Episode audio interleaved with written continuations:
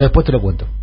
Muy bien, eh, tenemos en línea al director del Banco Nación y además actualmente precandidato a diputado nacional por la ciudad de, Buenos Aires por un tema, eh, Rulo, que nosotros hemos tratado desde el principio eh, y, hemos un tema que trajiste vos allá por eh, el año pasado, ¿no? A principios del año pasado, que es la, quiebra y la, situación financiera de la empresa eh, Vicentín.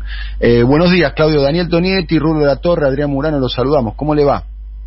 ¿Qué tal? Buen día, ¿cómo están? Bien, muchísimas gracias por atendernos, Claudio. Bueno, a ver, hay una novedad en, en, la causa Vicentín o en el tema Vicentín eh, que es la, la, propuesta de la eh, multinacional Glencore, eh, que es uno de los acreedores de la empresa Vicentín, de, quedarse con eh, parte de la empresa.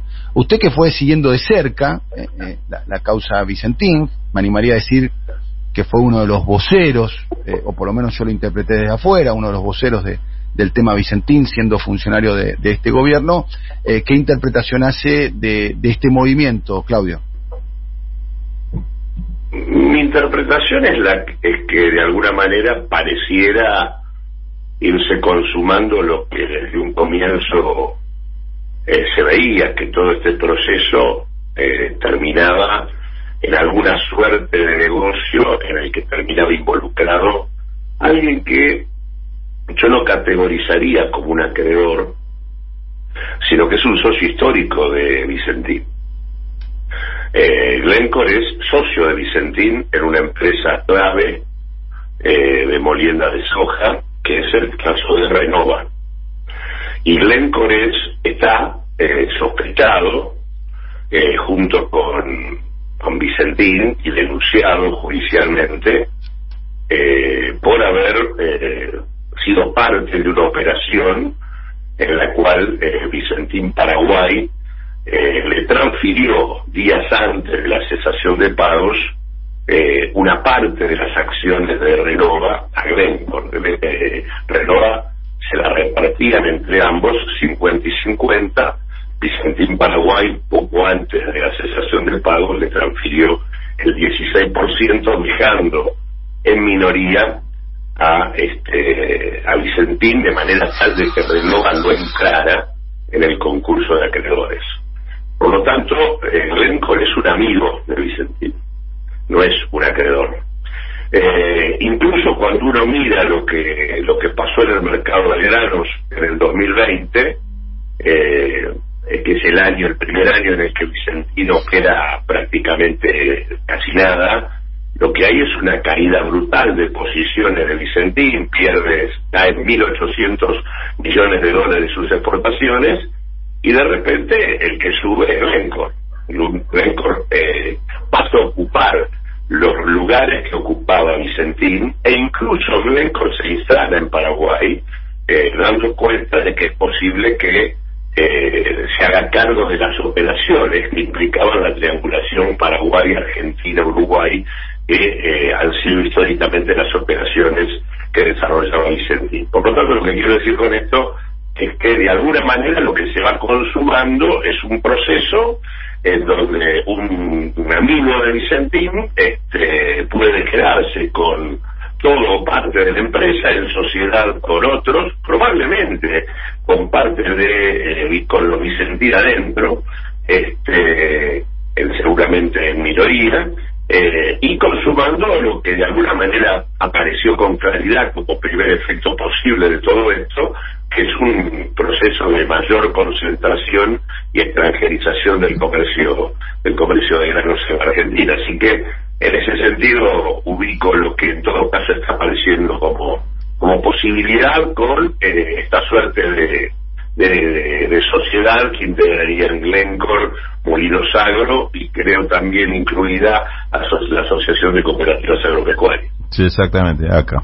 Este, mientras tanto, eh, lo que se observa que sigue el proceso de la convocatoria de acreedores, eh, pese a la eh, cantidad infinita de denuncias que hay por sobre irregularidades y ahora la, novedad es que inclusive le, le permitió el, el juez Lorenzini eh, patear eh, hasta, hasta fin de año, creo, la posibilidad de que Vicentín presente una propuesta de pago a, a, los acreedores, por lo menos al resto de los acreedores.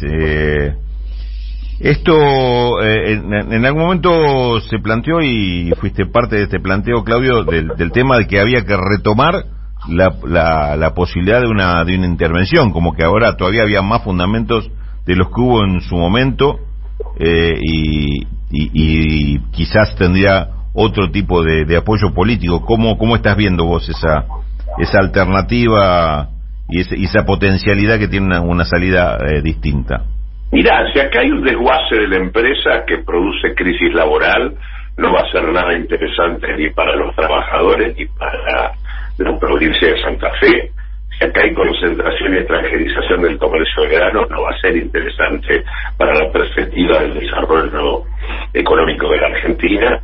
Eh, por lo tanto, la lógica indicaría que uno debería tratar de que esto termine eh, de manera más favorable este, para los intereses del país y no eh, consumándose un fraude en donde Vicentín se haya hecho como parte de un nuevo escenario donde está integrado con eh, los que quedan como ganadores de lo, de lo que está, de lo que del fraude que ellos mismos eh, llevaron adelante. Y en ese sentido lo que sí es cierto es que hoy está mucho más claro para la sociedad el tema del fraude de Vicentín, las causas sobre este tema eh, están a la orden del día, tanto en la justicia nacional, provincial, como en internacional, en otras, en Suiza, eh, Francia, Estados Unidos y demás. Este, me parece que en ese sentido eh, hay mejores condiciones y de hecho, eh, digamos, eh, Vicentín, en esta prórroga que vos, este, digamos que sí, que, pidió y que efectivamente pidió, lo hizo en el marco de presentar una propuesta que ya le está dando una, una señal a los acreedores respecto a qué es lo que van a tener como propuesta. Este, y la propuesta fue eh, una quita del 75% y cobrar a 10 años el 25% restante. Eh, una propuesta que es francamente descabellada. Así que, en ese sentido, me parece que el Estado argentino tiene, en el marco del concurso, un conjunto de actores que son el Banco Nación, el Banco Provincia, el Banco de la Ciudad de Buenos Aires, la FIP, el Banco de Inversión y Comercio Exterior, tiene la posibilidad de lograr algunos acuerdos con socios este, con los productores que, están, que han sido filmados por Vicentín, por, con las propias cooperativas agropecuarias, y está en capacidad de poder pensar en una estrategia. Cuando se termine el periodo de exclusividad en el que está, este, digamos, hoy el concurso, en una estrategia que nos permita eh, aprovechar, digamos, esas acreencias que se tienen este, para quedarnos con la empresa y él para, para diseñar lo que me parece que sería la salida más razonable, es mantener la empresa en manos nacionales y transformarla en una empresa testigo del comercio exterior que nos permita empezar a, transparentar lo que es un comercio de granos absolutamente esa, esa alternativa Claudio está lejana no ya podríamos decir, por el propio derrotero de, del expediente Vicentín, está descartada? No, no, no, esa es una alternativa que en el marco del concurso se puede desarrollar. Vuelvo a insistir, nosotros como Estado tenemos un conjunto de actores que son acreedores de Vicentín por los millones de dólares, eh, si además celebramos algunos acuerdos adicionales con otros, estamos en capacidad de poder avanzar en una propuesta distinta. Lo que haber acá es una decisión política de tratar de intervenir para de alguna manera evitar lo que sería una suerte de impunidad de que Vicentín salga hecho de todo esto consumando un fraude descomunal y al mismo tiempo tratar de orientar la salida de manera tal de que quede en función del interés este, político que podemos tener eh, todos. ¿Cuál es el interés? Que no se extranjerice, primero que la empresa se mantenga, que funcione, que los laburantes tengan su puesto de trabajo y yo creo que además hay que adicionar el objetivo de empresa, tener un, un ojo puesto en el comercio de granos a través de una presencia del Estado como socio este, de otros actores a través de una empresa testigo. Vuelvo a insistir, ahí hay un punto que es que este comercio de granos es un comercio absolutamente opaco, este, donde las estimaciones disponibles indican de que la Argentina prácticamente el 20% de este comercio se declara fuera de la Argentina. Esto implica divisas que se declaran en el exterior y recaudación impositiva que no se realiza en el país. Consecuentemente, intervenir en ese punto es una cuestión, me parece, de sana política este, y de los objetivos que tendríamos que no resignar. Así que, y además también queda claro, por lo que aún basta con mirar las declaraciones de la propia Bolsa de Rosario, eh, que fue una de las que en su momento respaldó, eh, digamos, contra la expropiación, a Vicentín y demás, la propia Bolsa de Rosario está preocupada por lo que viene ocurriendo, los productores están notando que no van a cobrar, la situación en Reconquista, en Santa Fe y demás ha cambiado. Respecto Claudio, ¿te puedo pedir si puedes hablar un poquito más cerca del micrófono? Porque lamentablemente te estamos escuchando un poco fuera de plano. Sí, decía que quienes acompañaron a Vicentín en toda la el rechazo a la expropiación eh, la verdad es que, eh, y ponía como ejemplo la Bolsa de Comercio de Rosario, este, ciertamente están hoy en posiciones distintas. Ha habido declaraciones de productores planteando la necesidad de una nueva intervención del Estado nacional y provincial. Así que en este sentido yo creo eh, que las condiciones para intervenir y que la empresa no quede en manos extranjeras y que podamos dar un paso en dirección a una empresa de estilo todavía están presentes. Claudio, muchas gracias, ¿eh? un abrazo muy grande. No, al contrario, gracias a ustedes. luego. Eh, Claudio Lozano, eh, director del, del, Banco Nación, eh, y es uno de los hombres que más ha tratado el tema Vicentín. Hacemos un repaso, Rulo, de, de, esta novedad que se estaría produciendo. Vos que fuiste uno de los periodistas o el periodista que más siguió el caso, Rulo. Sí, a ver, la, la, la, oferta, la propuesta que se hizo fue eh, de parte de Glencore, la empresa eh, de origen suizo, que en Argentina funcionaba como Oleaginosa Moreno y últimamente cambió el nombre del conjunto por Viterra, Viterra con B corta, pero todo, esto es todo lo mismo, esto es, esto es Glencore, asociado a eh, Molinos Agro, que es la, histórica Molinos Río de la Plata, y ACA, Asociación de Cooperativas Argentinas, que es una entidad eh, eh, intercooperativa, supuestamente, que está muy ligada con Inagro. Estos tres, como grandes acreedores de privados de Vicentín, hicieron una propuesta, le presentaron una propuesta de juez para comprar la empresa, hacerse cargo de la deuda y hacer una propuesta de pago ellos a los, al resto de los acreedores. Es decir, que sustituirían a Vicentín SAIC en, en lo que es la convocatoria de acreedores. En vez de hacer esta propuesta que hizo Vicentín, eh, de quite al 75% y pago a los premios del resto, eh, sin actualización, lo que dicen ellos que mejorarían esa propuesta, como haciéndola una propuesta más tentadora para eh, los el, resto de los acreedores. La realidad es que eh, esto, como decía recién Claudio Lozano, es lo que pasa en limpio, cuál es la, cuál es la, intención de movida de toda esta jugada, es decir, que, que Vicentín terminara en manos extranjeras, este, desguazado el grupo para, para quedarse ellos con, con lo más rentable, con, el, con, con lo más jugoso del, del negocio y la suerte de los trabajadores veremos qué, qué pasa. Esto es lo que está presentado eh, y todavía no ha tenido una respuesta más allá de, este tipo de repercusiones como la de Claudio Lozano y, y otras entidades que se han pronunciado absolutamente eh, en contra. Y lo que yo le, le preguntaba, le comentaba que la, la última novedad de las últimas 24 horas es que Vicentín, que tenía que presentar ahora a fines de agosto su eh, tenía que formalizar su propuesta de pago para que los, los acreedores la votaran.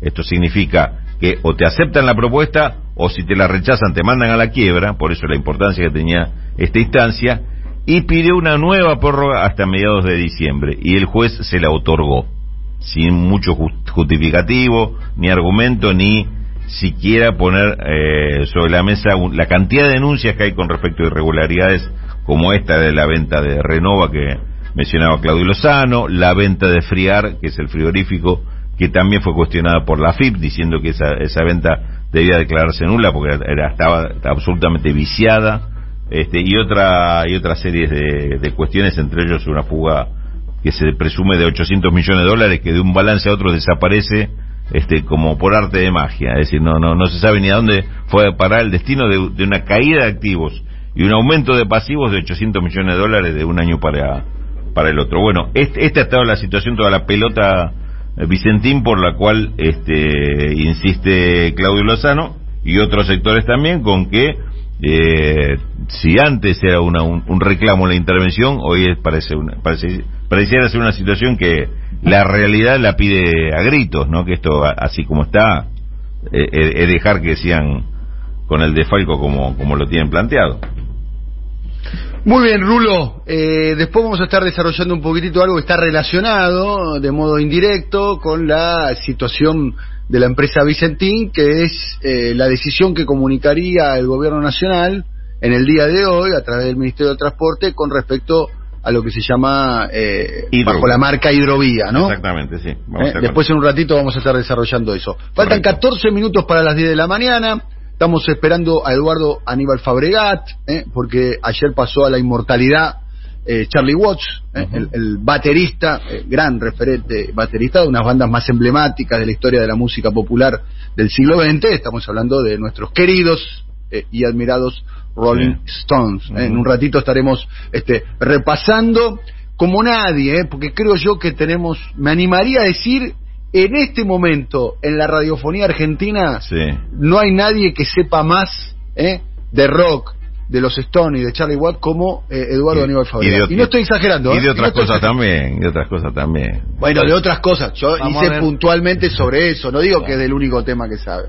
Pero la verdad que es un tipo muy informado, lo comunica muy bien y demás, y es un orgullo eh, tenerlo aquí en el equipo de, eh, de, siempre es hoy. Creo, creo que estaba entrando, no sé si, si te dejó entrar o se fue. No, no, estoy con la campera puesta y solo puedo decir, espero estar a la altura de semejante introducción. Vas a estar a la altura, vas a estar, ese, ese, es otro tema, es que vos das la talla siempre, siempre te, te corremos el arco. Lo cual es curioso teniendo en cuenta mi talla. Un día dije, un día me junté, dijo, vamos, vamos, vamos a hacer, vamos a decir que haga eh, de algo que a priori no sabe mucho, de artistas populares, vamos a meterlo con el folclore, vamos a meterlo con el tango, de esa no sale, ¿eh? de esa no sale, y tac, se clava el identikit y demás. estoy seguro que de Charlie la rompió con eso. Sí. a ver, de Charlie Watt estoy seguro que vos podés hacer una gran columna contándonos la historia de él sin siquiera releer nada de lo que ya leíste. No, no, no, la verdad que lo tengo, lo tengo. En serio, estoy seguro. Se, provoca. Ayer me entero después de salir acá que había muerto Charlie Woods y el, el primero que pienso es en Eduardo.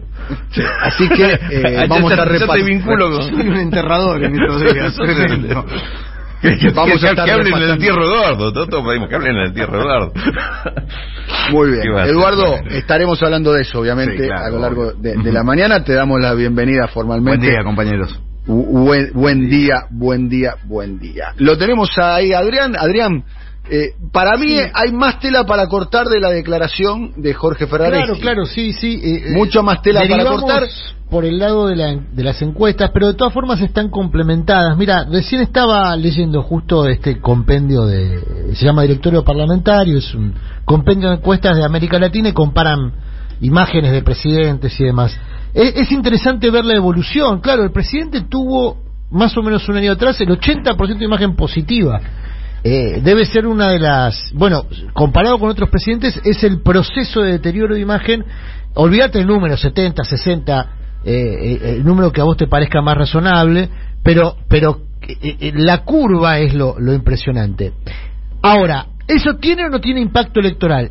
Y ahí vamos otra vez a la respuesta de Ferraresi, porque yo creo que lo que busca Ferraresi, me parece, haciendo peronismo de manual, además, y desde la gestión es fortalecer la gestión eh, ante un escenario electoral que siempre genera dudas, interrogantes, tensiones. Bueno, habitualmente vemos las tensiones cambiarias. Esta vez creo que no vamos a ver tensiones cambiarias, ¿no, Ruro? Porque eh, el gobierno anuncia que tiene eh, reservas récord, ¿no? Está en los 46.500. ¿Me, me, me permite hacer un comentario? ¿Con la brecha del 80% no vamos a ver tensiones cambiarias o estamos viendo una tensión cambiaria? No, en estas tres semanas ah. no vamos a ver tensiones cambiarias del estilo clásico de corridas me, permito discrepar con los dos. A ver, dale. Ah, está bien. Dale, dale, Rulo. a ver, la brecha... Eh, Dani, ¿vos hablas de una brecha de 80%? cuando hay una decisión política del gobierno de tener un, un dólar comercial a un precio y un dólar financiero un 60% más caro. Es una decisión política eso es la brecha. No es una, una distorsión del mercado. Ese es el 60% está constituido por un 30 Bueno, desdoblamiento cambiario sería. es- de es un- facto. es- aunque no les guste a ellos llamarlo así, es un desdoblamiento cambiario. Bien, claramente. un desdoblamiento cambiario sin ser un desdoblamiento cambiario. Bueno, de hecho, Sí, en el el- oficial lo es porque hay tres tipos de cambio distintos. En el oficial, Sí, claro. Ya- Solo, ya claro, tenés solo un- en el oficial, solo en el oficial. Ya tenés un desdoblamiento y, de y hecho. con respecto a ese dólar financiero o, o dólar ahorro este, eh, del gobierno, no es tanta la, la diferencia con los dólares marginales. no. Ahora, ¿por qué vos decís que sí puede haber tensión cambiaria en el proceso electoral? El gobierno ayer anunció eh, reservas récord. Sí, y ahí, esa es la parte que discrepo con vos. A ver. Que con, la- con las reservas, primero que las reservas récord, pero no, no son reservas disponibles, no, no son reservas que te sirvan para intervenir fuerte en el mercado cambiario. Es, es muy limitado. Discrepás con ese Guzmán, poder no de conmigo porque Guzmán lo dijo en la tele, eso de que están robustos, viste que usa mucho la Sí, palabra está bien. robustos. Usó la palabra robustos con reservas pero suficientes. la verdad no, no, no es tan así, pero está bien, tiene que dar esas señales de su función. Eh, y con lo cual, digamos, si hubiera presión, si hubiera intención política presionar por ese lado, Mm. estamos complicados. Pareciera que no hay, pareciera que no, no existen esas intenciones, Los o por lo menos. grandes operadores mercado Claro, de que está cambio como no están neutralizado que no van a joder en, en- en estos meses, digamos, para decirlo brutalmente. Ok.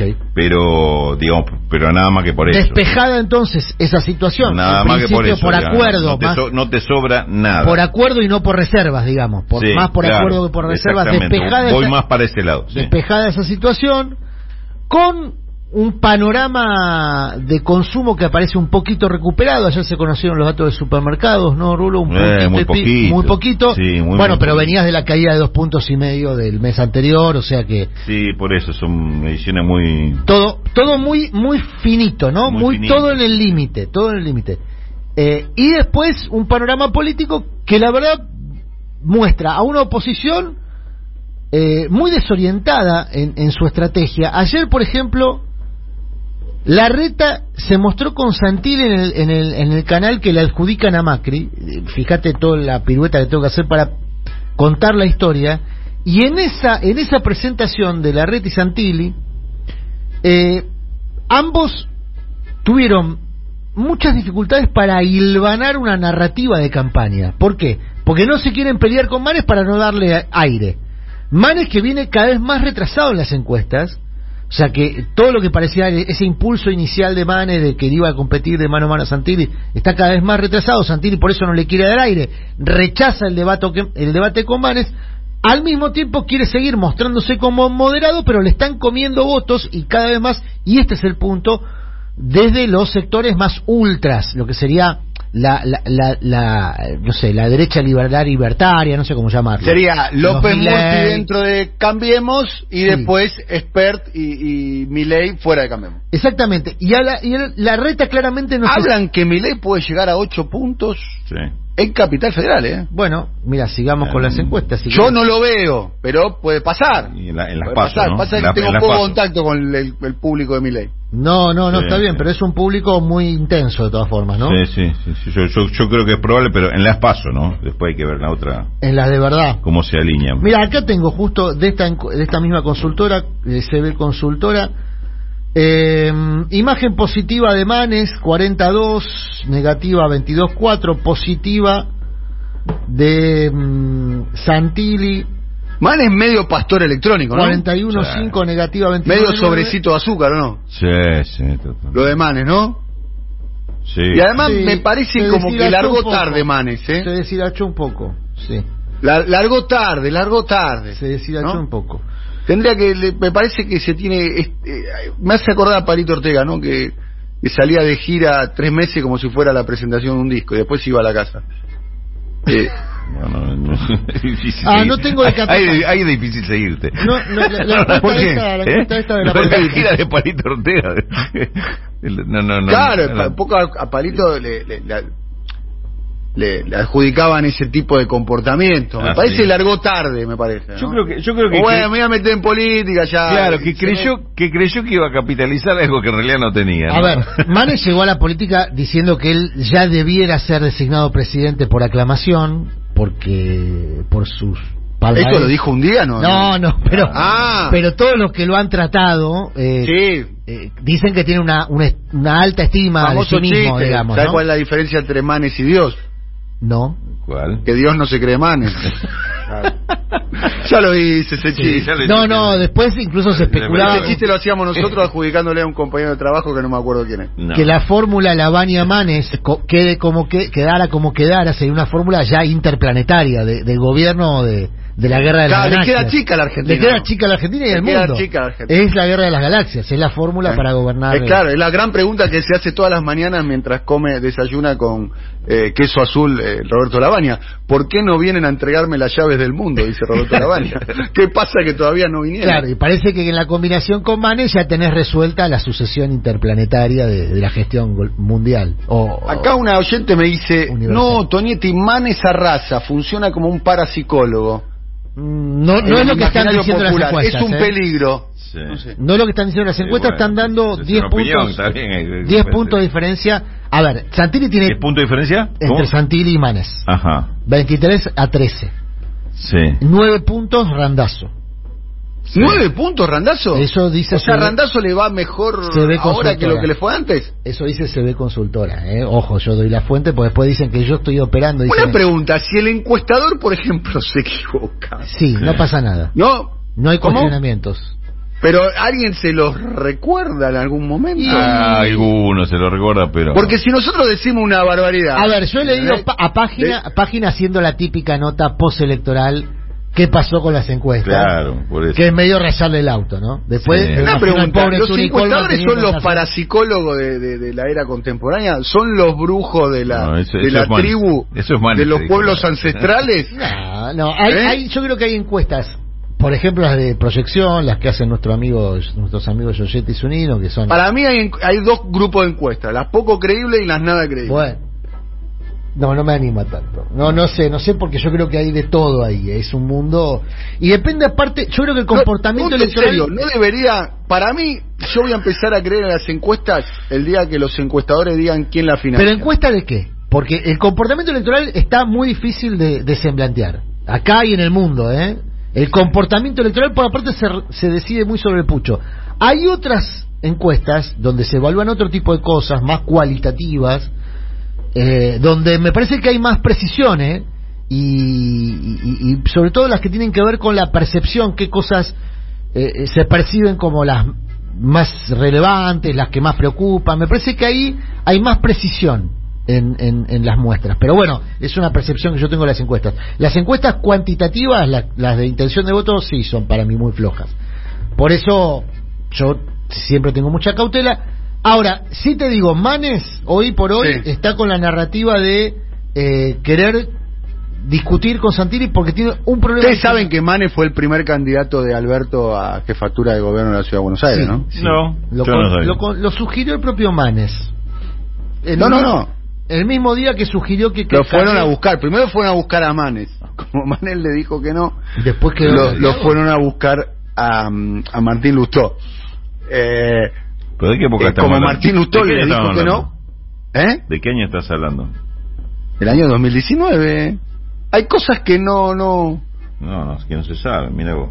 No se sabe. Sí, me lo, recuerdo.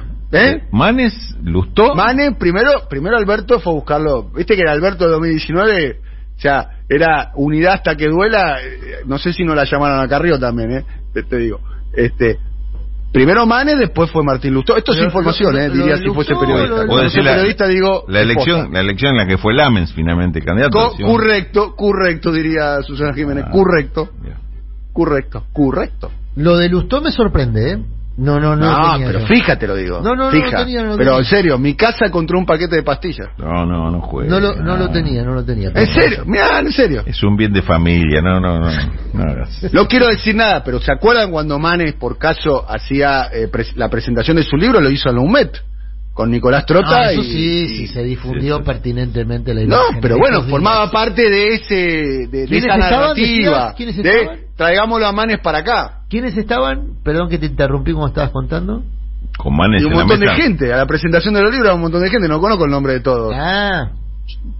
Quizás estaba usted también. No, yo no, estaba. Yo, lo recuerdo a Manes de, visita en Paginados en ese También, claro. Claro. Bueno, la UMED, es del mismo. Pero un montón de gente va a visitar Página 12. no, un montón de gente, digamos, yo digo visitas acompañada por las autoridades que te vienen y dicen bueno, esto cuando era presencial, ahora no existe más este, claro, la, la UMET es del mismo grupo, ahí dando vueltas por, eh, por Llegar ahí y decir, eh, bueno, este, de, de, doctor, doctor, Manes le presentó a los editores de página de editores de economía y bueno, ahí es donde me Tenés que ir especialmente porque la UMET no está cerca de la redacción de San Telmo. La UMET está más cerca de Congreso, está ahí a la vuelta de Congreso. UMET, sí, claro, Sarmiento. O sea, que fueron especialmente, digamos. Sí, no, no, seguro. Salvo, salvo que haya ido a Caras y Caretas, que eso sí También puede ser que esté ahí mismo. mismo Hermoso lugar, Caras y Caretas. Sí. Hermoso lugar. Eh, bueno, la cuestión es que Manes era eh, el candidato de, de Alberto, eh, el primer candidato de Alberto a, jefe de gobierno en el año 2019. Después fue Martín Lustó que Martín Lustó también es una creación albertista, hay que decir, ¿no? Accede al Ministerio de Economía. después, después fue, embajador de Macri en Estados Unidos y hoy integra Juntos por el Cambio. Pero es con todo. Pero en el 2019 vos, no querés unir a los argentinos, Adrián, así no va. Pero cierto, ya, ya está no, muy, no, la verdad que no. Muy jugado está, está muy, muy, muy radicalizado, vos. No, no quiero unir a los argentinos. No, no, no es por lo menos algo que, que, que me, que me perturbe el sueño, digamos. Pero sí, una cosa, ahora tenemos a. Eh, ustedes saben, ayer estuvimos en una discusión, ¿no? Sí, adelante. Eh, sobre sistema presidencialista y sistema parlamentario. Y yo dije, bueno, a esta discusión tenemos que sumarle eh, voces, para decir una manera, autorizadas, que hayan profundizado sobre un tema. No nuestra chapucería, digamos. No, no, nosotros podemos opinar como ciudadanos, porque tenemos derecho a opinar, pero hay personas que están mucho más articuladas y, y demás. Entonces, yo propuse y propongo ahora, y lo tenemos en línea, a quien eh, muchas veces propuso eh, públicamente un sistema parlamentario. Vamos a hablar de varios temas, eh, no, no, solo eso. Estamos hablando de un compañero nuestro de la radio, que tiene su propio show radial los lunes por la noche, Raúl Eugenio Zaffaroni. Raúl, muy buenos días, Daniel Toniti te saluda, estoy con Adrián Murano y Rulo de la Torre, entre otros. ¿Cómo estás?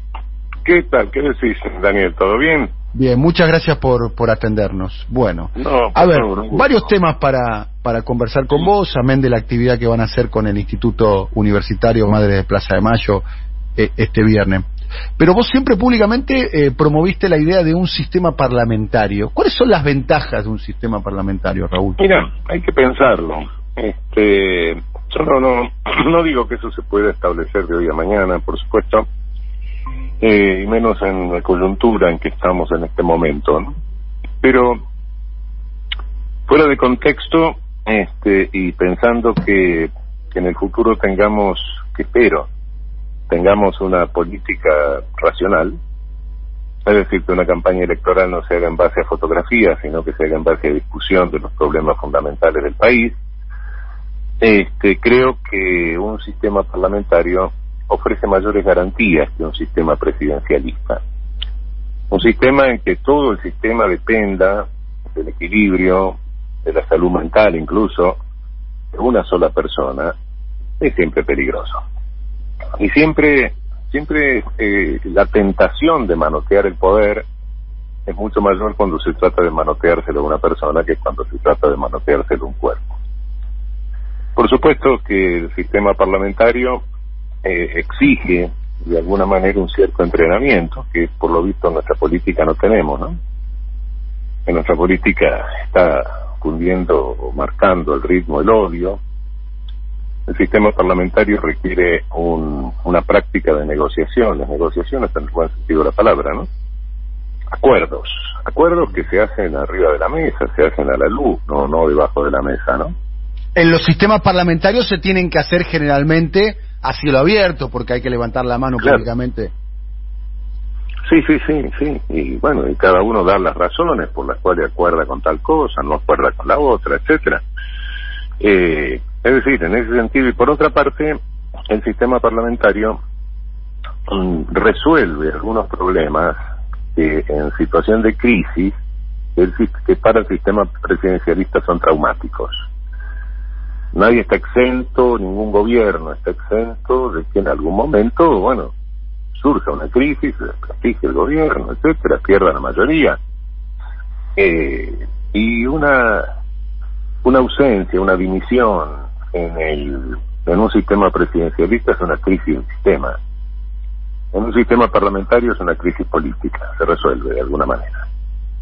Este, bueno, eh, eso creo que son ventajas. Ahora, con esto, te vuelvo a repetir, eh, no creo que eso se pueda hacer de la noche a la mañana y menos en un clima como el que veo que tiene la política argentina en este momento. Hay varios modelos parlamentarios, especialmente, bueno, se aplica fundamentalmente en Europa, está el, modelo alemán, está el modelo italiano, está el modelo inglés, eh, con elección de... Sí, a mí el que me gusta es el alemán, ¿no? a ver, este, ¿puede desarrollar de qué se trata el alemán? Sí, hay una, eh, tiene una característica. El gobierno parlamentario como su nombre lo indica, cuando pierde la mayoría parlamentaria, el gobierno cae. Y eso, eso puede generar un problema, que es que, que uno se quede sin gobierno mientras se ponen de acuerdo para otro, ¿no? El sistema alemán no, el sistema alemán es una da solución. Dice, bueno, por más que haya voto de desconfianza y el gobierno esté en minoría, ese voto de desconfianza no funciona mientras no presentan otro gobierno. Con lo cual te garantiza que nunca se quedan sin gobierno. Si no se producen esos fenómenos que se produjeron muchas veces en la democracia italiana de quedarse sin gobierno. Este, esa, la cláusula alemana es eh, también una interesante garantía. ¿no? Además, otra ventaja que tienen los sistemas parlamentarios es que si los procesos políticos son eficaces y, son acompañados por la sociedad, no hay ninguna limitación ¿eh? de, mandatos, de alguna manera, de legislatura. Tenemos la experiencia Claro, sí, tener, bueno, Merkel, no sé. Tener la experiencia Merkel. veces estuvo y nadie va a decir que fueron dictadores, ¿no? no que son dictadores, ¿no? No, no. No, el sistema parlamentario tiene esa ventaja también. Terminó el, el asunto de la re-reelección y todo eso. Es decir, mientras tenga mayoría parlamentaria, bueno, seguir funcionando. Si la perdiste, bueno. Raúl, ¿qué tal? Buen día, Adrián Murano, ¿cómo te va? ¿Qué eh, tal? Bien, bien. Bueno, coincido plenamente, de hecho yo ayer sostenía con mucho menos conocimiento y detalle que, el que estás expresando vos, que para mí el sistema parlamentario alemán es eh, el, que mejor resolvió el déficit del sistema parlamentario, que es el vacío de poder, como se ve en Italia. Pero tengo una pregunta para, para profundizar en los detalles. Habitualmente, con este sistema de, de, gobierno se buscan equilibrios de representación, ¿no? Es decir, se, se busca eh, que haya representación de las minorías, bueno, la mayor posible. En el caso de eh, el sistema alemán puntualmente, que es el que ponderas y el que yo pondero, ¿dónde se expresan? ¿Se expresan en el gobierno? ¿Se expresan se expresan en el gobierno como ocurre en España, por ejemplo, donde tenés que o en Israel, que tenés que hacer acuerdos entre fuerzas políticas incluso antagónicas para para formar gobierno, o en el caso alemán no tanto, no es tan severo? No es tan severo porque ha pasado algo, que de alguna manera los sistemas parlamentarios tienden, como tenés que hacer de alguna manera coaliciones, eh, tienden a que en algún momento esas coaliciones se estabilicen. Y entonces tengas un partido, por decirlo de alguna manera, un partido más de derecha, un partido más de izquierda. Sí. Este, y bueno, eh, en fin, eso, eso es lo que ha pasado en el sistema alemán, ¿no? Claro. Ahora, en el caso de Israel, vos tenés hoy, por ejemplo, que para formar gobierno y desplazar a Netanyahu tenés un partido árabe, un partido progresista, un partido de derecha, ¿no? Formando la coalición de gobierno. Uno imagina que ahí hay tensiones ideológicas, históricas, que van a ser en algún momento difícil de sintetizar cuando se tengan que tomar decisiones críticas.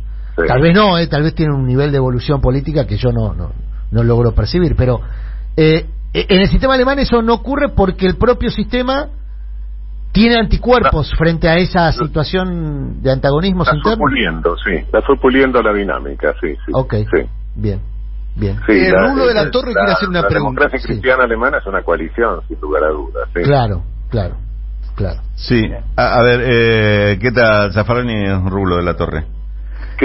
Bien, a ver, yo tengo, yo tengo mi discrepancia con este tema y me, preocupa un poco. Digo, a ver, primero, pensando en Latinoamérica, que es un continente y países que necesitan transformaciones, este, los sistemas parlamentarios no serían una forma perfecta de impedir esas transformaciones.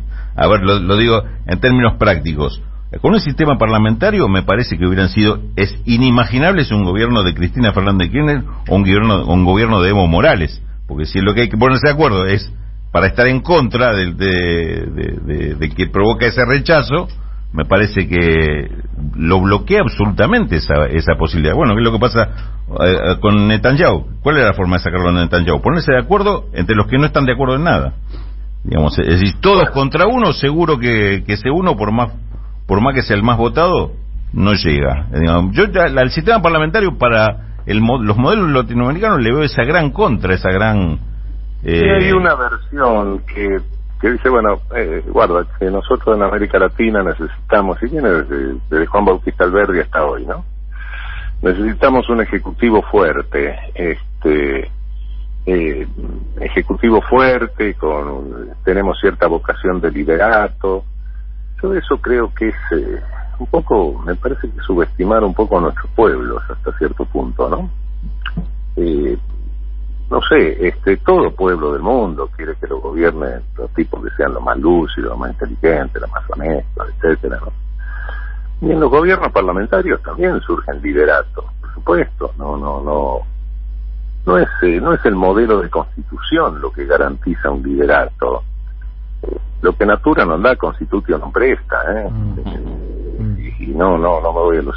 he tenido ejemplos de tipo que gobierno presidencialista no ha funcionado para nada. Bueno, con un agregado, Raúl, que estamos viendo ahora en Argentina, además, eh, el sistema republicano prevé un ejecutivo fuerte, pero hoy la última instancia institucional de gestión pareciera estar en manos más de la Corte que del Poder Ejecutivo. Bueno, es lo que te iba a agregar. Eh, cuidado, es fuerte un ejecutivo en un sistema presidencialista cuando no tiene mayoría parlamentaria y cuando tiene un judicial en contra. Claro, hay otra cosa que naturalmente un sistema parlamentario presupone cierto presupuesto básico de la democracia, como tener un, pluralismo de información y no un monopolio de medios, ¿no? por mm. supuesto. Pero tener un, un sistema judicial que funcione de otra manera, que se estructure de otra manera, un consejo de la magistratura en serio, etcétera, ¿no? Bueno, eh, sí, todos esos son otras condiciones que van acompañando un gobierno parlamentario, por mm. supuesto, pero con esto, eh, con estos modelos, el parlamentario, el presidencialista, el semipresidencialista, el que quieras, no, eh, bueno, no hay ningún gobierno, ningún sistema de gobierno que te garantice la imposibilidad de una autocracia de repente. No te olvides que, bueno, qué sé yo, el nazismo sale de una constitución de Weimar, que la constitución era muy buena, siempre, bueno, salieron los nazis. Mm. este, Después de todo, Italia era una monarquía parlamentaria, salía Mussolini, qué sé yo, bueno. Sin embargo, con un sistema presidencialista, en un momento dado, salió yo, eh, eso no hay la política es nosotros desde lo jurídico queremos encasillar todo en líneas geométricas. La política es un fenómeno un fenómeno multiforme a veces imprevisible no donde donde nunca sabe de repente si va a salir un alacrán o una mariposa no de repente sale ¿no? eso este no hay sistema que te vaya a garantizar que no pueda pasar un desastre no Claro, Raúl, este, acá le pregunta el profe Wisniewski, ¿cómo anda? ¿Qué tal? Este, justamente el debate que habían tenido Alberdi y Sarmiento, era Alberdi decía hay que crear la institucionalidad y Sarmiento le decía hay que crear las bases económicas. Este, y uno se pregunta, ¿por qué toda América, desde el norte hasta el sur, son todos sistemas presidencialistas, todos, y en Europa es como si, como si hubiese un dibujo geográfico de distintas institucionalidades. Y, y eso ha perdurado por lo menos dos siglos. ¿Por qué crees que pasó así? Mira, eh, creo que hay una razón. Este, bueno, primero porque el modelo que nos copiamos originariamente era el modelo de Estados Unidos, ¿no?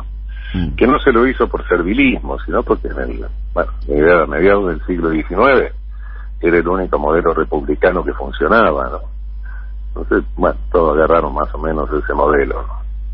Los otros habían sido algunos ensayos en Europa, pero que no, no habían andado, este, en principio. Pero en segundo término hay algo que, mm, que también tiene que llamarnos un poco la atención. Canning y los ingleses, este, cuando nos independizamos nosotros, querían que tuviéramos monarquías.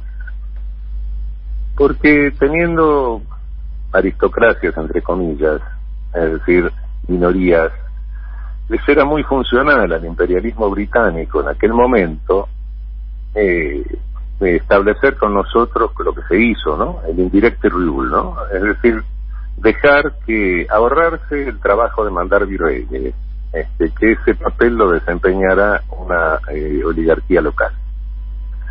¿Qué fue lo que se hizo con las repúblicas oligárquicas de nuestra región, ¿no?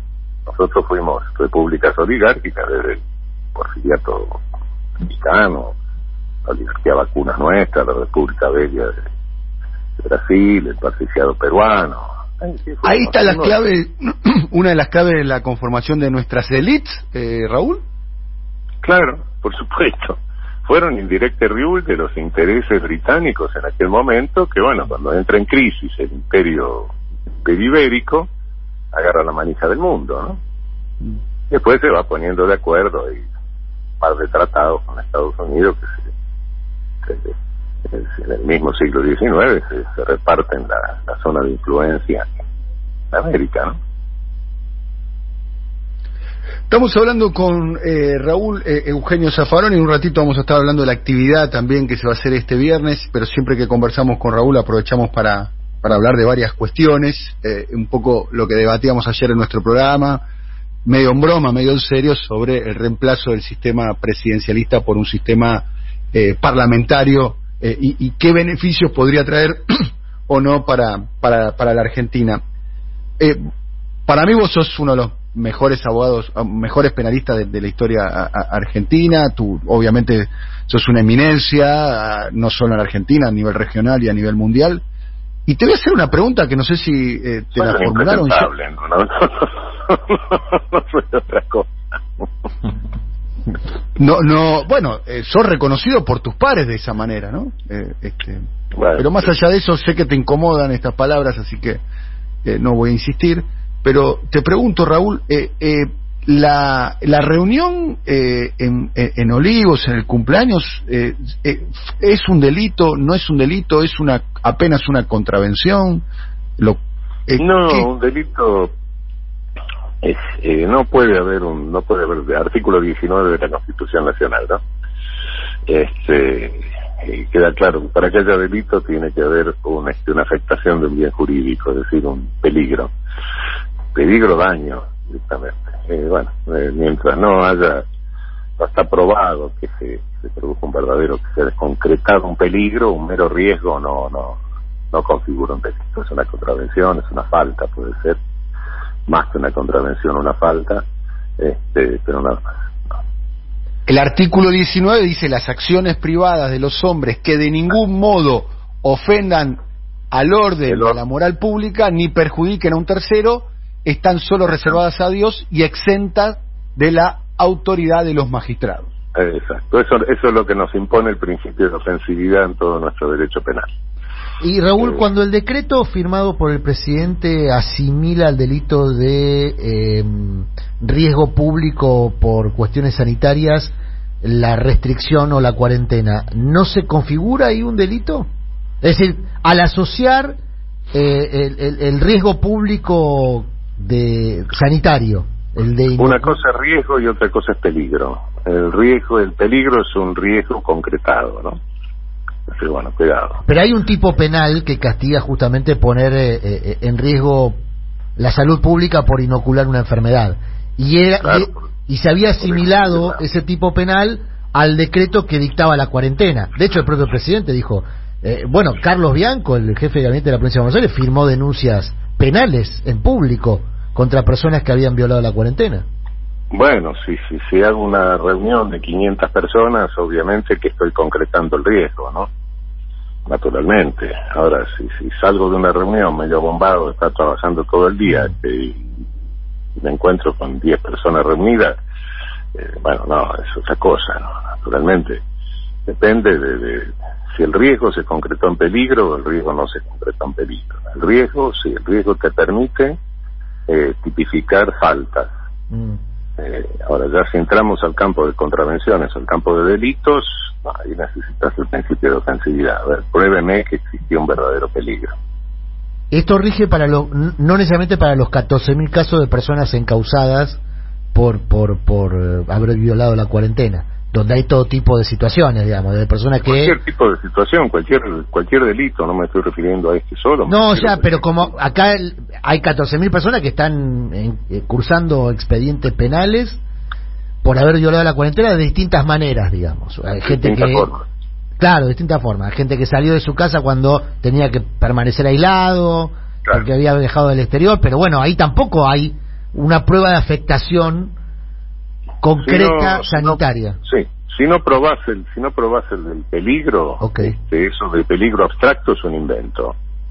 Para mí el peligro abstracto no existe, el artículo 19 de nuestra Constitución Bien. prohíbe que, que, que se tipifique el peligro abstracto. Este ese, ese delito de peligro, esos inventos de peligro abstracto, no, el peligro es peligro, no es peligro. Y se juzga ex ante. Este, desde, porque después que pasó el hecho, bueno, ya no hay peligro. ¿no? Ok, y la oferta de, de- que va a hacer el presidente de pagar una multa, entonces te parece pertinente, de pagar no una multa, de que se lo multe con, con una donación a una entidad pública, en este caso Instituto Malbrán, ¿te parece que es una salida pertinente para este caso? Sí, pero son soluciones en el ámbito del derecho administrativo. En el derecho administrativo sí, eso es cierto. En el derecho administrativo no necesitas el peligro. Ok, El derecho administrativo sí está hecho y justamente muchas normas. Mm. Por eso te digo, una falta sí. Ok. Este, no un En el delito. derecho administrativo muchas normas se establecen para neutralizar peligros, es decir, riesgos, riesgos, no peligros. Ujú. Este, y eso, eso sí, eso es el campo propio del derecho administrativo. Y bueno, uno de los recursos de las sanciones del derecho administrativo es la multa, ¿sí? Ok. Debería de resolverse esta cuestión de la foto, entonces, con, con una multa por parte el presidente pagando una multa o los integrantes de esa de esa reunión Los de ese del presidente y todos los que estuvieron, bueno, Mm.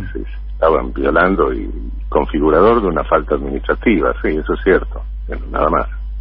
Bien, nada más que eso, no debería haber una causa, una persecución penal. decime una cosa, Daniel. Este, en el centro del debate eh, político de este momento, con donde un señor mandó armas al, al- al- al- Mm.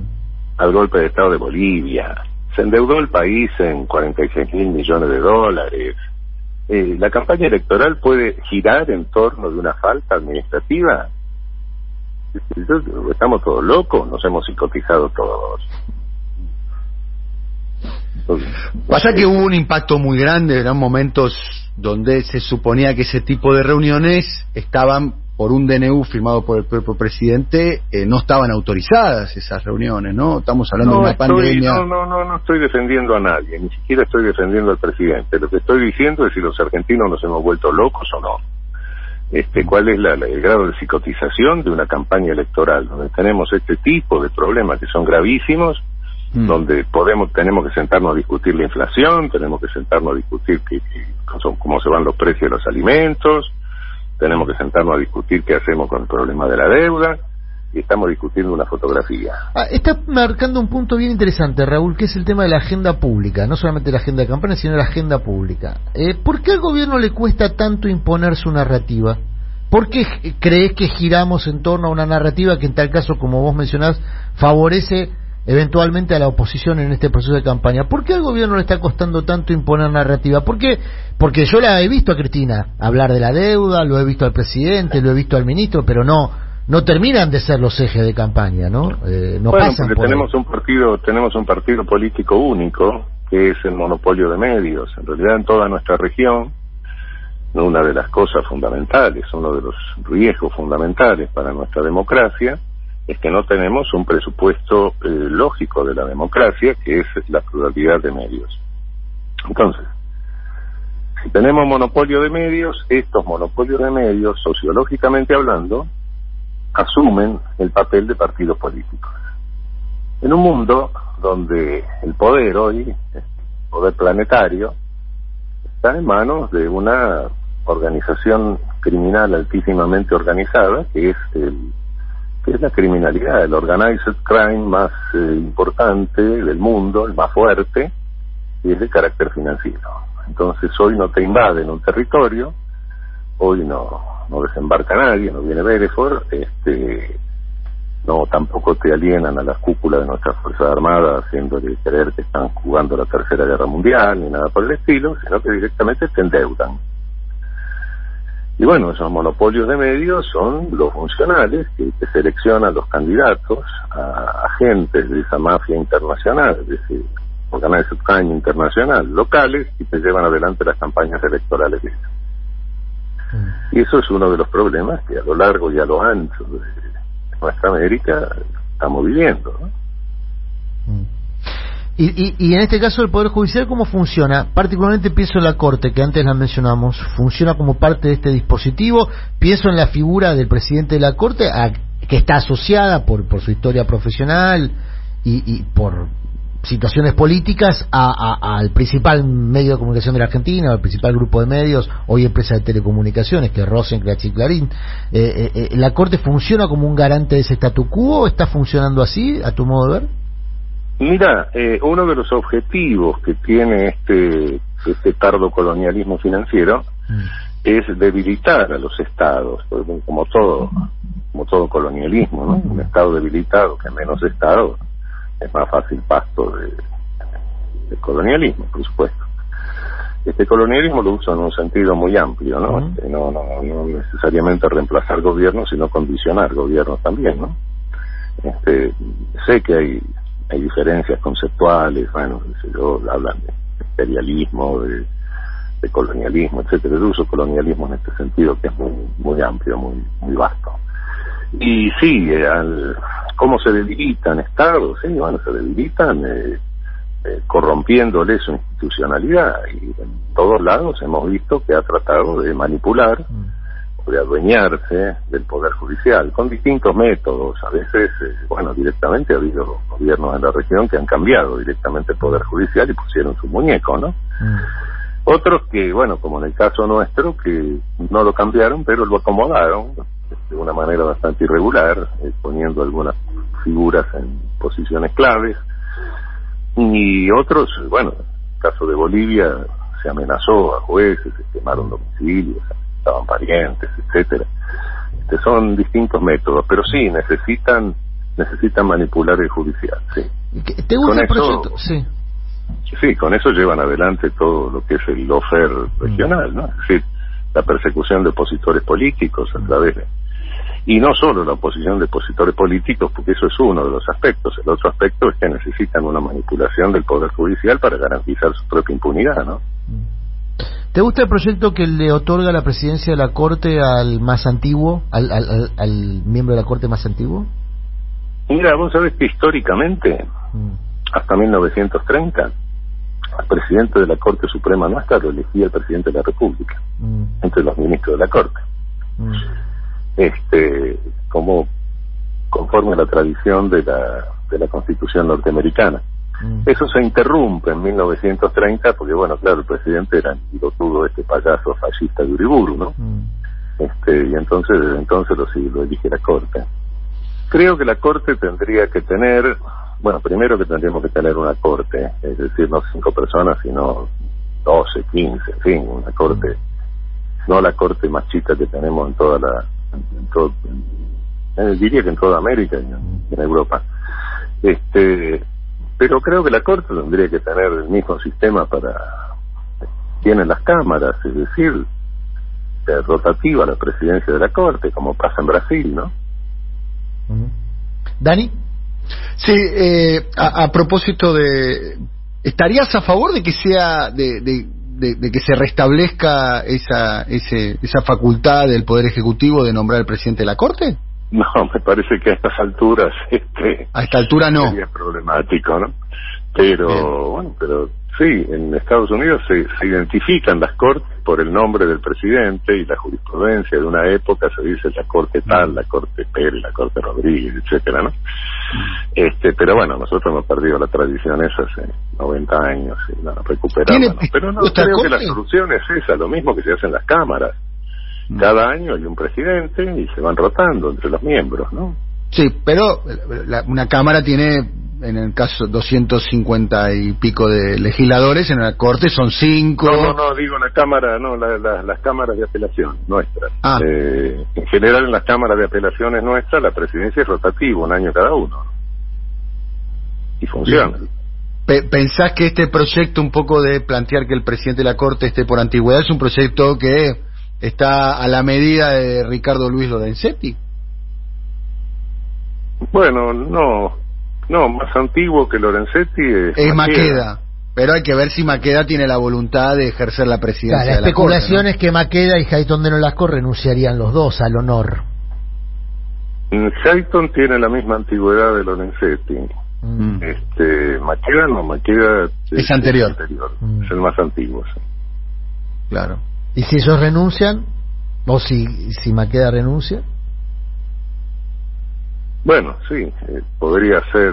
Maqueda, que- eh, vos compartiste, Lorenzetti- compartiste, y Sí. son los que le suceden. sí. claro, vos compartiste corte con Maqueda, Maqueda me, me dicen a mí, yo no lo tengo tan presente, que no tiene interés en ese cargo, que tiene más vocación por, por la tarea intelectual y, y jurídica y no, no por lo que sería, se denomina la rosca del poder, ¿es así? Hace muchos años, Mm. este, cuando se eligió a Lorenzetti, Mm, eh, yo hablé con Maqueda y lo propuse a Maqueda como presidente y él no quiso. No quiso. sé al cabo de los años si habrá ¿Y cambiado. vos por qué nunca quisiste ser presidente de la Corte, Raúl?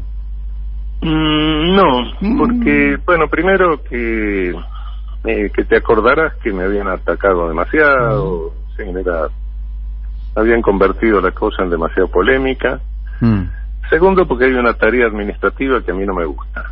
Bien. Eh, nunca me gustó eso. No, no. Este, no, no sé, este, una tarea administrativa con un- y, y en aquel momento, por lo menos, no sé ahora, porque bueno, hace años que no lo sé, eh, con una administración que, que vos no la controlás, tenés que estar firmando en confianza cosas, ¿no? Mm. Y bueno, primero no me gusta la tarea administrativa y segundo no me gusta firmar cosas administrativas que no las puedo controlar. ¿no? Un equipo muy chico, este, manejando un presupuesto muy grande. En consecuencia no sé si estoy firmando realmente una, una resolución, estoy firmando mi, eh, mi auto de prisión preventiva. ¿no? Bueno, de cualquier manera no hubo ningún auto de prisión preventiva de un integrante No, de pero a mí no, no me gusta correr esos riesgos. No, no. Ah, está bien. Eh, vos pensás que hoy- vos hoy- ibas a correr ese riesgo y no otros, digamos. Probablemente, sí. Este, Ah, pero de cualquier manera, no, no te digo que hayan pasado cosas raras. Lo que te No, no, no, decir- no. Lo que te quiero decir que era una administración eh, que a mi juicio tenía un equipo muy chico este, para manejar un presupuesto muy grande y que y que yo no la podía controlar, no, no, no, tenía que confiar en lo que hicieran otras personas y, y bueno, cuando se trata de eso y hay, hay dinero de por medio dinero del Estado, eso es complicado. Eh, La última pregunta eh, so- sobre este tema y después ya vamos un poco a la actividad de- del viernes. Siempre nos gusta mucho conversar con vos, eh, Raúl. Estamos hablando con Raúl Zaffaroni. Eh, el- la Constitución es bastante clara. Ahora voy a buscar el artículo para leerlo más taxativamente con respecto a que eh, dentro de los atributos del Consejo de la Magistratura está el manejo del el presupuesto del, Sí. de- del Poder Judicial. ¿Por qué, si la Constitución es claro? De hecho, vos fuiste constituyente, ¿no? Fuiste redactor. Sí. eh, no sé si Que no tengo, redactaste. la culpa, no tengo la culpa de cómo salió el Consejo de la Magistratura, ¿no? Eh, El Consejo de la Magistratura, nosotros decimos acá en nuestro en este programa que es una de las peores instituciones de la democracia. No sé si eh, eh, coincidís con ese eh, razonamiento o no, pero funciona bastante mal, podríamos decir. Sí, el resultado nació mal, eh, no porque la institución Consejo de la Magistratura sea un problema para la democracia, al contrario.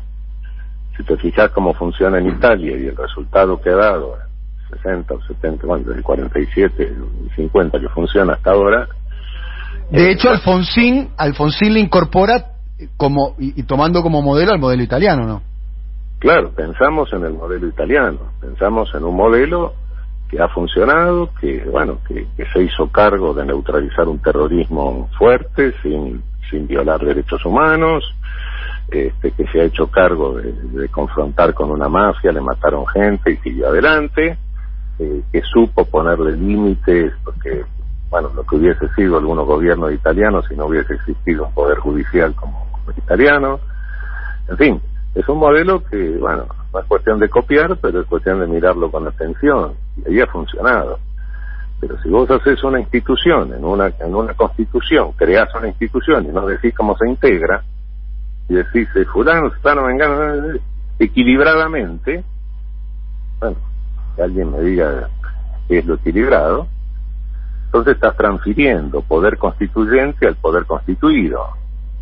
Bueno, y eso da por resultado todas las leyes que hemos tenido del Consejo de la Magistratura, toda la hipertrofia del Consejo, donde van quedando camadas, en fin, todo eso que, sabemos, un Consejo de la Magistratura que, que sale en un orden de concursos y forman la terna como se les da la gana después de una entrevista personal, alteran todo el orden de, de prioridad que salió del concurso, en fin, todas esas cosas que sabemos cómo funcionan, ¿no?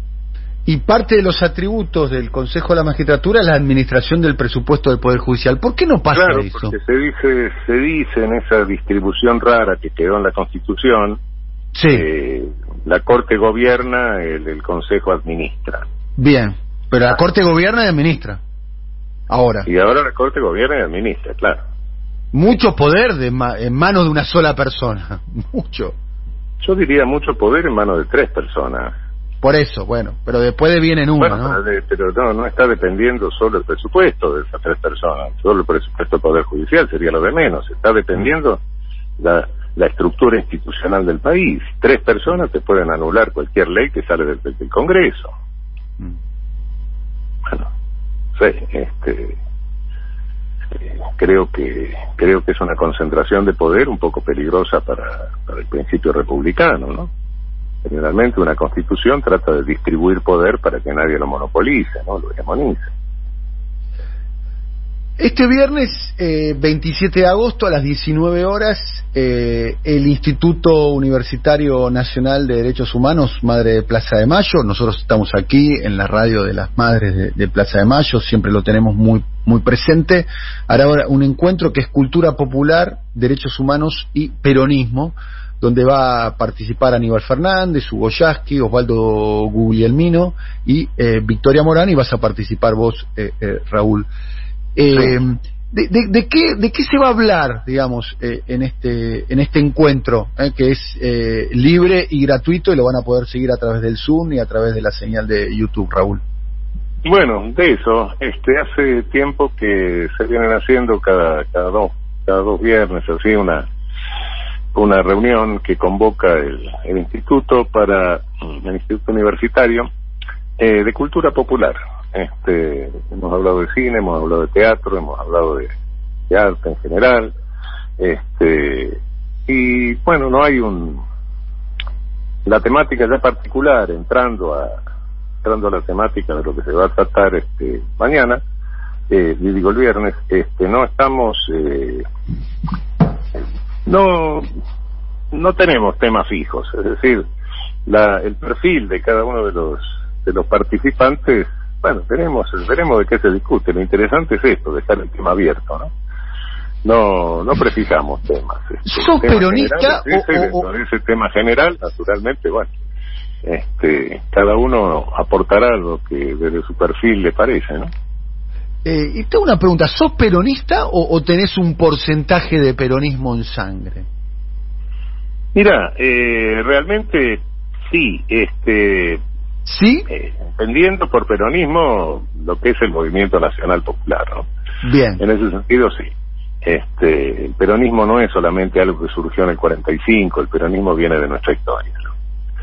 Este, de nuestra historia, de movimientos nacionales, y el peronismo es la manifestación que tenemos en este momento de eso. Muy bien, entonces te consideras peronista, digamos. Sí, sí, sí, sí, sí. sí. Y pensás que el peronismo no es solo el peronismo, sino que es la, la mejor interpretación del movimiento popular, y ahí pondrías a, a, a, a quién pondrías también ahí, a, a, a San Martín, a Rosas, a Irigoyen. Sí, viene de nuestros libertadores, que eran, este, eran populares. Nuestros libertadores en toda América Latina condujeron ejércitos multiétnicos. Después vino el racismo de las oligarquías, a soñar que íbamos a tener repúblicas sin indios ni negros, eso vino después. eso es un injerto. Y bueno, en esa tradición siguen nuestros caudillos, en, esa tradición sigue todo, todo el federalismo, en esa tradición se inscribe el, radicalismo irigoyenista. Bueno, y ahí después, bueno, palidece el, radicalismo, se va coqueteo raro con la oligarquía y surge, surge el peronismo, claro. Raúl, como siempre, un gustazo conversar con vos. Eh, creo que valió la pena todo el tiempo que destinamos. Los oyentes disfrutaron mucho eh, poder escucharte. Se te puede escuchar eh, todos los lunes por la noche aquí en, en, el programa que se llama Trastienda. En Trastienda, en la radio de la madre, sí, como siempre. En, en esta misma radio, en AM530, seguramente nuestra querida Eve está escuchando el programa. Le mandamos un un beso muy grande, que es, eh, es una referente muy importante para, para todos nosotros, Eve, ¿no? Yo creo que Eve es, este, es la referente, ¿no? Uno tiene que mirar, bueno, ¿qué va a hacer Eve? ¿O qué pensará Eve? Eh, cuando uno decide alguna conducta, siempre tiene algunos referentes dice, pero ¿qué pensará fulano? ¿Qué pensará Mengano? ¿Y qué pensará Eve? Es, es, es, es una de las referencias obligadas. Es una gran brújula, ¿no? Sí, sí, sí, sí, sí, sí, sí. Y, sí, bueno, no, si él me dice esto es porque estoy metiendo la pata. sí, sí. Es una buena reflexión siempre. Muy bien. Y te quiero agregar algo, voy a decir algo que te va a incomodar. Vos también sos para muchos de nosotros una gran brújula, Raúl. Uy, Dios. No se confíen tanto. bueno, un abrazo grande, Raúl. No te quiero incomodar. Igualmente, Daniel. gracias. un abrazo. Gracias por todo, Raúl. ¿eh? Bueno, Raúl Eugenio Zaffaroni, eh, un argentino diferente, ¿no? Eh, definitivamente, ¿no? Un argentino único, eh, conversando con nosotros de varios temas. un poco, la, la, excusa era la actividad de mañana, que es muy importante, obviamente. Después vamos a repetir las coordenadas para los que se puedan sumar. pero también un poco, no sé si estás ahí todavía, Adrián. Sí, sí. un poco mi amicus curiae eh, eh, por a favor del parlamentarismo. ¿eh? Sí, sí. Este, arranqué arriba. arranqué arriba. sé que mañana inicias tu, tu merecido descanso con tu familia, que, que, ojalá que lo disfrutes mucho.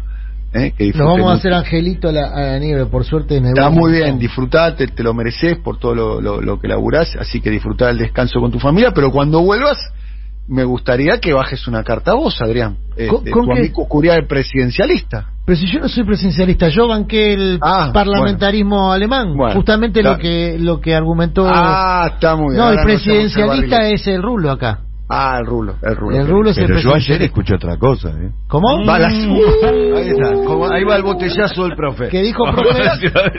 Lo se levantó con la verdad. ¿Qué dijo, profe? Agarró el control remoto del televisor. Otra cosa. No, no, profe, escuchaste mal, ¿eh? Yo ayer dije, para mí el modelo es el parlamentarismo alemán y después, en segundo orden, el tipo de democracia representativa de partido único. Dije eso. El modelo chino, me acuerdo. El chino y el cubano, ¿no? No dejemos afuera esos dos bueno, Pero en segundo orden, en primer orden, di el parlamentarismo alemán, justamente como, como ejemplo, como modelo que a mí me, me gusta. Eh, por las, por las características que después muy bien explicó Zaffaroni. Así que sí, bueno, va a quedar el, amigo Fabregat a cargo del comando del arranque. ¿eh? Queda el arranque Fabregat, vamos a ver si le podemos hacer meter algún refuerzo para así acompañamos al querido Eduardo Aníbal Fabregat. Eh, y bueno, te vamos a extrañar, querido Adrián, que tengas una. No, es una semanita nada más. Sí, buen pero te vamos a extrañar. No, ya sé, pero voy a traer chocolate. Piensen en las ah, cosas positivas. ah, chocolate en rama me gusta. Pero, pero, profe, vos tenés que venir o te lo tengo que mandar por delivery. ¿Vas a venir o te lo tengo que mandar por delivery, profe? el lunes estoy ahí. Ah, ¿Cómo, está, ¿cómo está la interna de siempre soy? Eh? ¿Cómo está la interna? No, bueno, porque si ya si le tengo que mandar el delivery, eh, me, me... No, lo, quiero, lo que pasa es que el chocolate en rama marida muy bien con los productos típicos Ah, sí, claro, Del productor agrario, el profesor Viñeski, ¿no? Claro, claro. bueno, hacen un maridaje extraordinario, ¿no? Toda rama tiene su flor. De ahí de, Exactamente. Viene Edu, viene Edu. Viene, viene Eduardo, Eduardo, está, está afilado Eduardo. Chocolate en rama, eh, chocolate, chocolate amargo, chocolate blanco, chocolate con leche. Para mí el chocolate amargo. Con leche. Con leche. Chocolate Para con vos, leche, o sea, chocolate chocolate con, con, con azúcar. Es digamos, muy lindo Claro. ver cómo se hace el chocolate en rama, ¿no? Claro, el con la espectáculo espátula, ¿no? Con la espátula, ¿no? Ese espectáculo es muy lindo, ¿no? Es un espectáculo muy lindo que espero que lo disfrute. Sí, Profe- sí. eh, Adrián. Eh, Y la cereza me gusta con chocolate también. No, muy bien. Es rico, Ah, ¿no? está, Me gusta está muy el bueno. Y, tomate, tomate una cervecita artesanal ahí. Hay unos oyentes que me hicieron una propuesta indecente de ir a conocer a unas eh, a una cooperativa de mujeres cerveceras. Ah, hacen- muy bien. Ah, No, no, acá yo te estoy recomendando otra. Ahí me está recomendando otra. Belec. Belec. Esto fue una recomendación de mi hija. Te tengo que pasar el contacto. Me de- tiene que pasar el contacto de la hija. Bueno, todavía tengo cosas para hacer y aparte me tengo que hacer hisopo. La hija de Eduardo trabaja en, eh, en la zona eh, y, y trabaja como, como, bueno, es una profesional del turismo. ¿no? Exactamente. La voy a molestar entonces. Está muy bien. Igual creo Por que tengo favor. todo resuelto, pero sí, siempre. Eh, pero nunca un- se sabe. Un abrazo, Gracias, querido, amigo. Un abrazo grande. Chau, chau. querido Adrián. Pasala lindo, Gracias, disfrutá que te lo mereces. Eh, 15 minutos para las 11 de la mañana. Uf, terminamos. Vamos a tener que correr, ¿eh? De acá a las 12. Me gusta la gente que cuando te Siempre soy. Hasta las 12. Con Daniel